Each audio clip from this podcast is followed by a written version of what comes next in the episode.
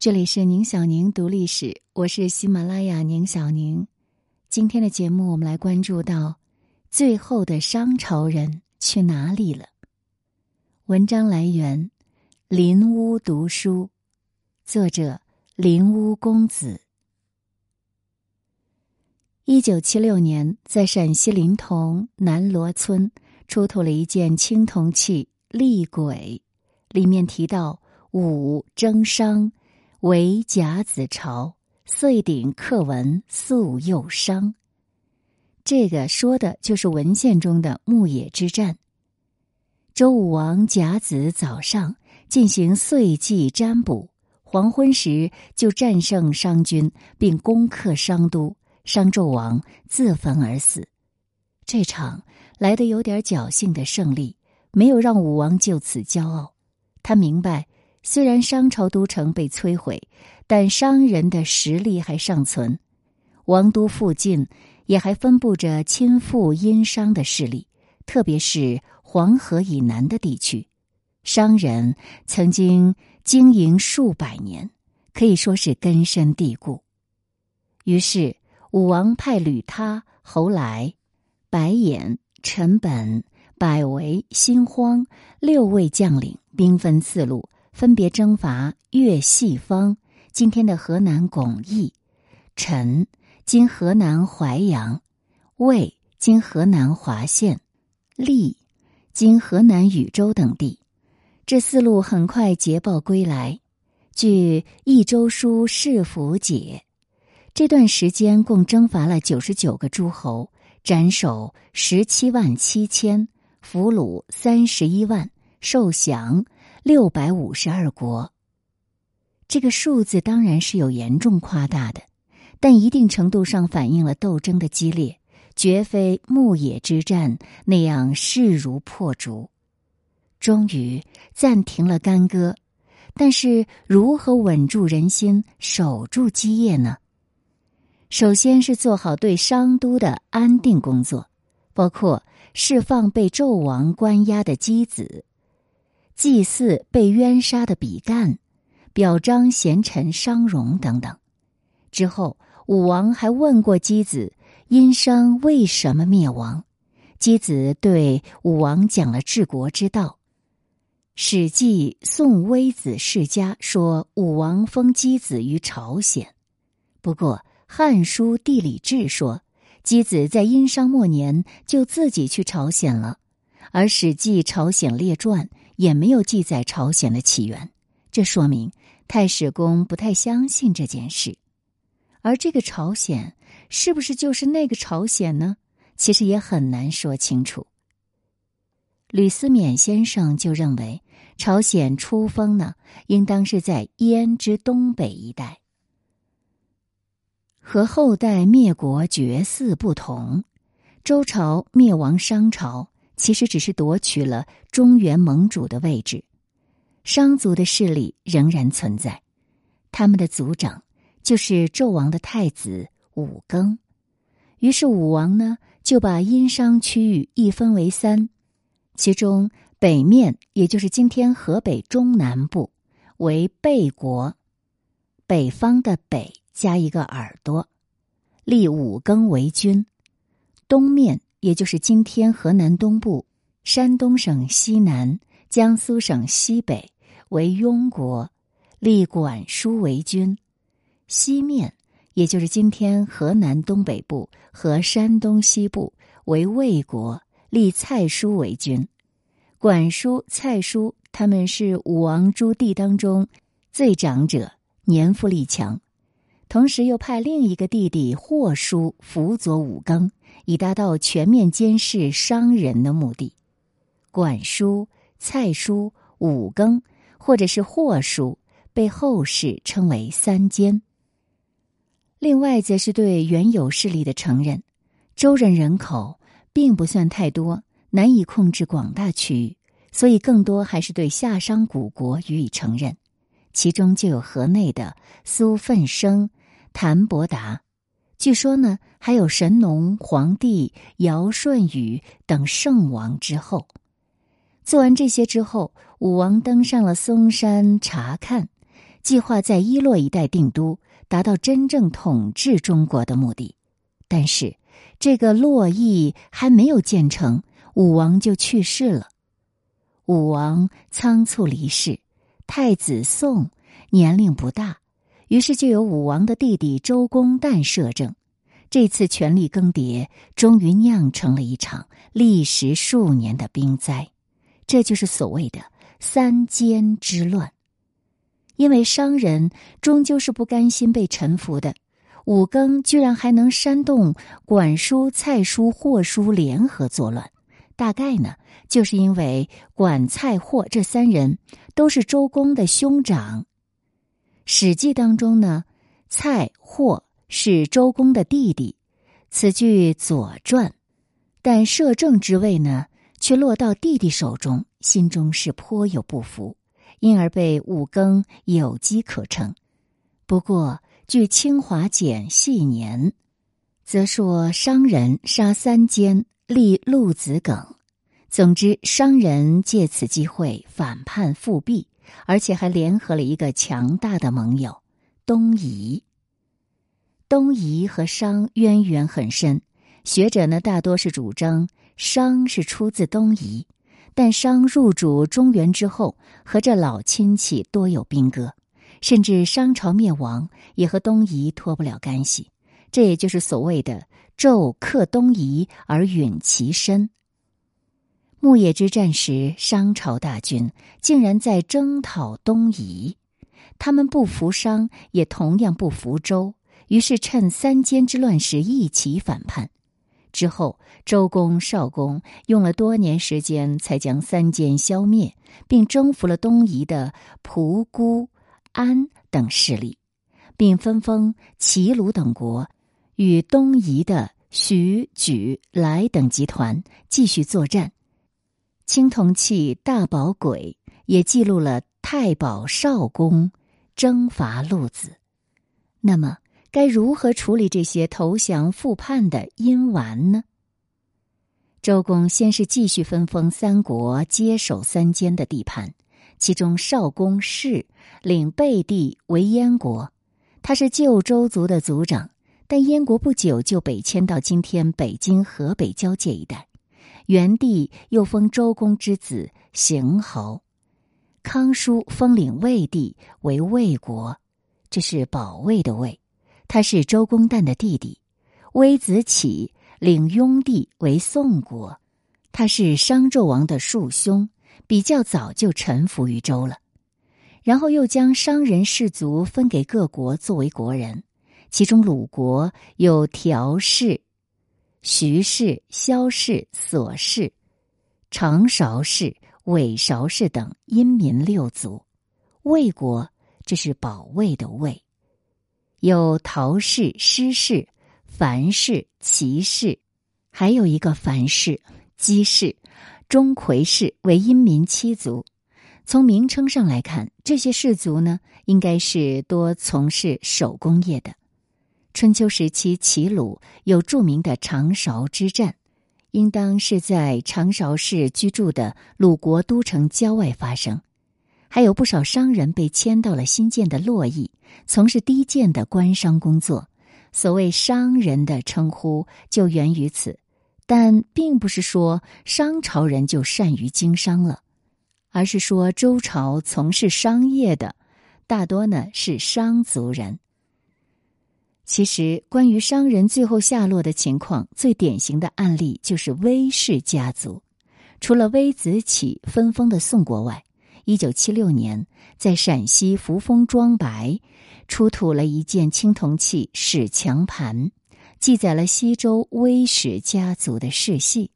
这个威氏家族很可能就是微子的旁支，被分封到宗州地区担任史官，也因人才俊充实宗州，与后世秦汉时期迁徙东方的富户于关中是如出一辙。达到王朝强干弱支的目的。此外，北京市房山区琉璃河西周的燕国墓地出土了青铜器刻盒，记录燕国被分封的国人也有微族。过去，郭沫若先生认为周人是国人奴隶主，商人是被征服的野人奴隶。这个说法不确切，商人更多呢还是和周人居住在一起的国人。他们在国中有自己的博社，也拥有执干戈以卫社稷的义务。西周镇守成州的成州八师，就是商人士族编制而成的。商人和周人也有通婚，《左传》说鲁惠公妻子孟子生子仲子，应当都是宋国的公主。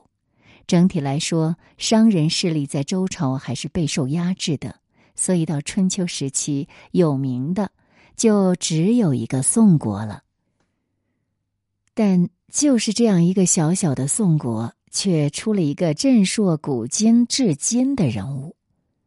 西周时期，宋闵公有个儿子叫伏复和，伏复和的玄孙叫孔富家，在宋商公时担任司马。孔富家因为受宠，而且妻子长得漂亮，被太宰华都记恨，于是华都煽动国人杀死了宋商公和孔富家，占有了他的妻子。孔富家的曾孙孔房叔后来逃到鲁国。孔房叔的曾孙就是大圣人孔子。除了孔子之外，还有一个子，也是宋国之后，那就是墨子。春秋五霸宋襄公有个庶兄叫公子穆仪，而墨翟就是穆仪之后。此外，庄子也是宋人，但不知道是否和宋国国君有血缘关系。从庄氏来看呢？很有可能也是宋庄公的后人，当然也有可能是楚庄王的后人。他的好朋友、好兄弟惠施也是宋人。现在我们谈到商王朝，给大家的印象似乎就是王八壳子、神神鬼鬼和暴君奸臣，以及九零版《封神榜》的鬼马装束，和后世至今的中华文化。似乎是相差甚远。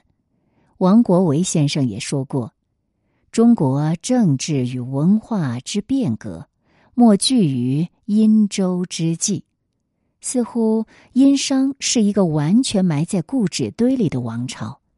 其实不然，商朝到西周文化更多是一脉相承，到春秋战国之际才发生了社会巨变。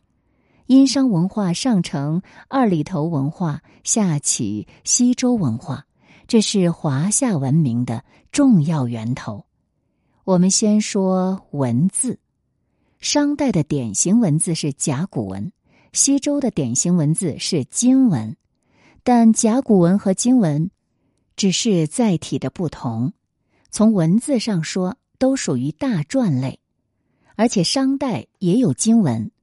比如著名的司母戊鼎，西周呢也有甲骨文，比如周原出土的甲骨文。尽管商代甲骨文和西周金文的字形是有一定区别的，但这更多是由于时代的早晚和用途的不同产生的，二者之间并没有本质差异。就算甲骨文相对于同时代的金文，因为材料的关系，写作也相当简化。而且，商代甲骨文是目前发现最早的汉字，同时其其他地区是没有自己的文字的，可见周人文字本身就是继承了商人的。之后历经秦汉魏晋隋唐宋元明清，一直发展到现代汉字。再来说青铜器，青铜文化可以说是反映三代文明最有特色的文化。商代青铜器大多是给人狰狞浮夸之感，而周代的青铜器却更偏向平实实用。其实，二十世纪三十年代，郭沫若先生在《仪器形象学试探》一文当中，就把青铜器形制从商朝后期到西周穆王称为博古器，西周共王到春秋中叶称为开放期。西周中期前后的青铜器，在形制、纹饰和器物组合方面都是有较大差异的。最典型的就是器用制度从重酒转向重石，以鼎、簋为核心的青铜列器制度形成。这既是礼器的变化，又是礼制的变化。可见，青铜文化仍然是西周从商代继承的，就算改革，也经过了上百年的时间。接着来说宗教。商代是非常敬重鬼神的，具体的社会生活包括占卜和祭祀。占卜呢是向鬼神请求启示，祭祀就是向鬼神祈祷免灾。这一点呢，在甲骨文当中能够得到大量的反映。商人可以说是无事不卜，那么殷墟遗址也是充满着神秘和恐怖的气氛。这直接导致商人推行先鬼后礼的神权政治。过去经常有人说，周人推翻商人之后，开始对天命和仪伦进行重新考察，认为天命无常，这才开始重视德治。但是商代用人祭祀的风俗，明显就呈现了减少的趋势。西周初年也还是重视鬼神的，比如。《尚书》金藤记录的就是周公向上天祷告，愿意以身代替武王去死。群经之首的《周易》古经，实际上也是周初占卜记录的合集。由此可见，商周文化更多是一脉相承的。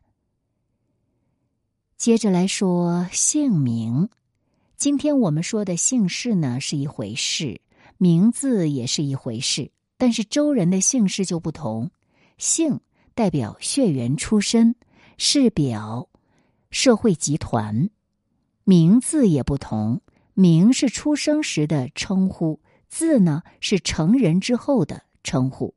周代以后没有了姓和氏的差异，但是名和字的区别是长期存在的。这呢是可以追溯到商代。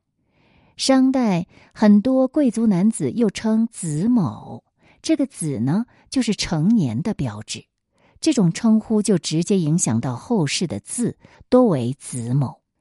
另外，子某又可称某子，人名和地名混用。周代有不少的氏是来源于祖先的字，比如孔子的孔氏来源于孔父家的字孔父。那么整体来说呢，商代甲骨文反映的姓氏名字都是比较杂乱的，但是后世的姓名制度呢，都可以从中找到原型，而庙号、谥号，这都是发源于商代。再来看爵制、爵位制度，这是古代表示身份的重要制度。秦汉有二十等爵，周代有五等爵。而历史学家大多质疑五等爵的真实性。商代甲骨文当中，公、侯、伯、子、男作为男性称呼都存在，但侯、男表示的是不同的外服职官，而公、伯、子是有强烈的亲属称谓的色彩。西周的经文里，仍然是延续了这类称呼的方式。但当时这些称呼呢，既不代表爵位，也没有所谓的五等爵。直到春秋时期，因为会盟的需要，诸侯才有了相对固定的称呼。到了战国时期，儒家才梳理成所谓的五等爵。尽管这不是现实存在的制度，但仍然影响了后世两千年。明清时期都还有所谓的公侯伯子男。最后来说国家，从原始部落到成熟的国家之间，是有一段血缘与地缘并重、王权与族权共存的时期。这段历程呢，被人类学家称为早期国家。在中国对应的就是夏、商、西周这三代成熟国家，是由早期国家不断排斥氏族血缘因素而来的。而这在商朝后期就发端了，具体呢表现在商王祖甲将兄终弟及改变为父子相继，商王武丁强化君臣的上下级关系，在甲骨文中开始自称与一人，而商纣王也不用旧族而重用小人，这些其实都是在加强王权、削弱族权的表现。虽然结果呢是商纣改革过激而灭亡。但后来的周厉王、周幽王还是要重复这些步骤，直到战国初年诸侯变法，才走向了成熟国家。那么，商朝作为历史进程的一部分，也是不可或缺的。以上这六个方面涉及了物质文化、精神文化、制度文化的一些片段，虽然不够全面，但窥斑可见豹。孔子说：“因。”因于下礼所损益可知也，周因于阴礼所损益可知矣。又说周兼于二代，郁郁乎文哉？无从周，这是真知灼见。想周是以一个西垂小邦发家的，对商更多只能够继承，而更少能够批判。西周中期相对稳定之后，才有制度性的变革，而根本性的社会大变革要等到春秋战国之际，中国文化精神才得到充分的发展和升华。也正是因为孔子以周公为偶像，孟子呢又主张法先王，而商朝作为战败国，所以儒生就夸大了商周文化的差异。我们呢？还是要从考古发现当中，才能够渐渐的还原真相。节目的最后呢，再谈个悬案，那就是所谓的殷商移民东渡美洲说。这个说法呢，是英国汉学家梅德赫斯特在一八四六年翻译《尚书》时提出的，传到了中国，又有罗振玉、王国维、郭沫若等学者支持。经过马伯庸亲王的脑洞小说《殷商舰队玛雅征服史》而广为人知，因为涉及到古代中国人发现美洲大陆这个大课题，所以这一两百年来一直是讨论的热点。肯定派与否定派你来我往，相互批驳。整体来看，殷人东渡美洲并没有确凿的证据。尽管殷商文明与玛雅文明有相似性，但具体到每一种事物表现形式和逻辑关系又大相径庭。当然，从文化人类学和比较文明史的角度去看，尽管有些结论过于荒诞，但讨论经过本身呢，还是有价值的。通过以上的分析，我们能够确定。商代最直接、最重要的继承者当然是周代，而周代又是中国现史的开端。可以说，商周文化共同构建了华夏文明的基础。这个远世的王朝，其实又一直在我们身边。每一个中国人可能都流淌着商朝人的血液，每一件中国元素可能都浓缩着。商文化的影子。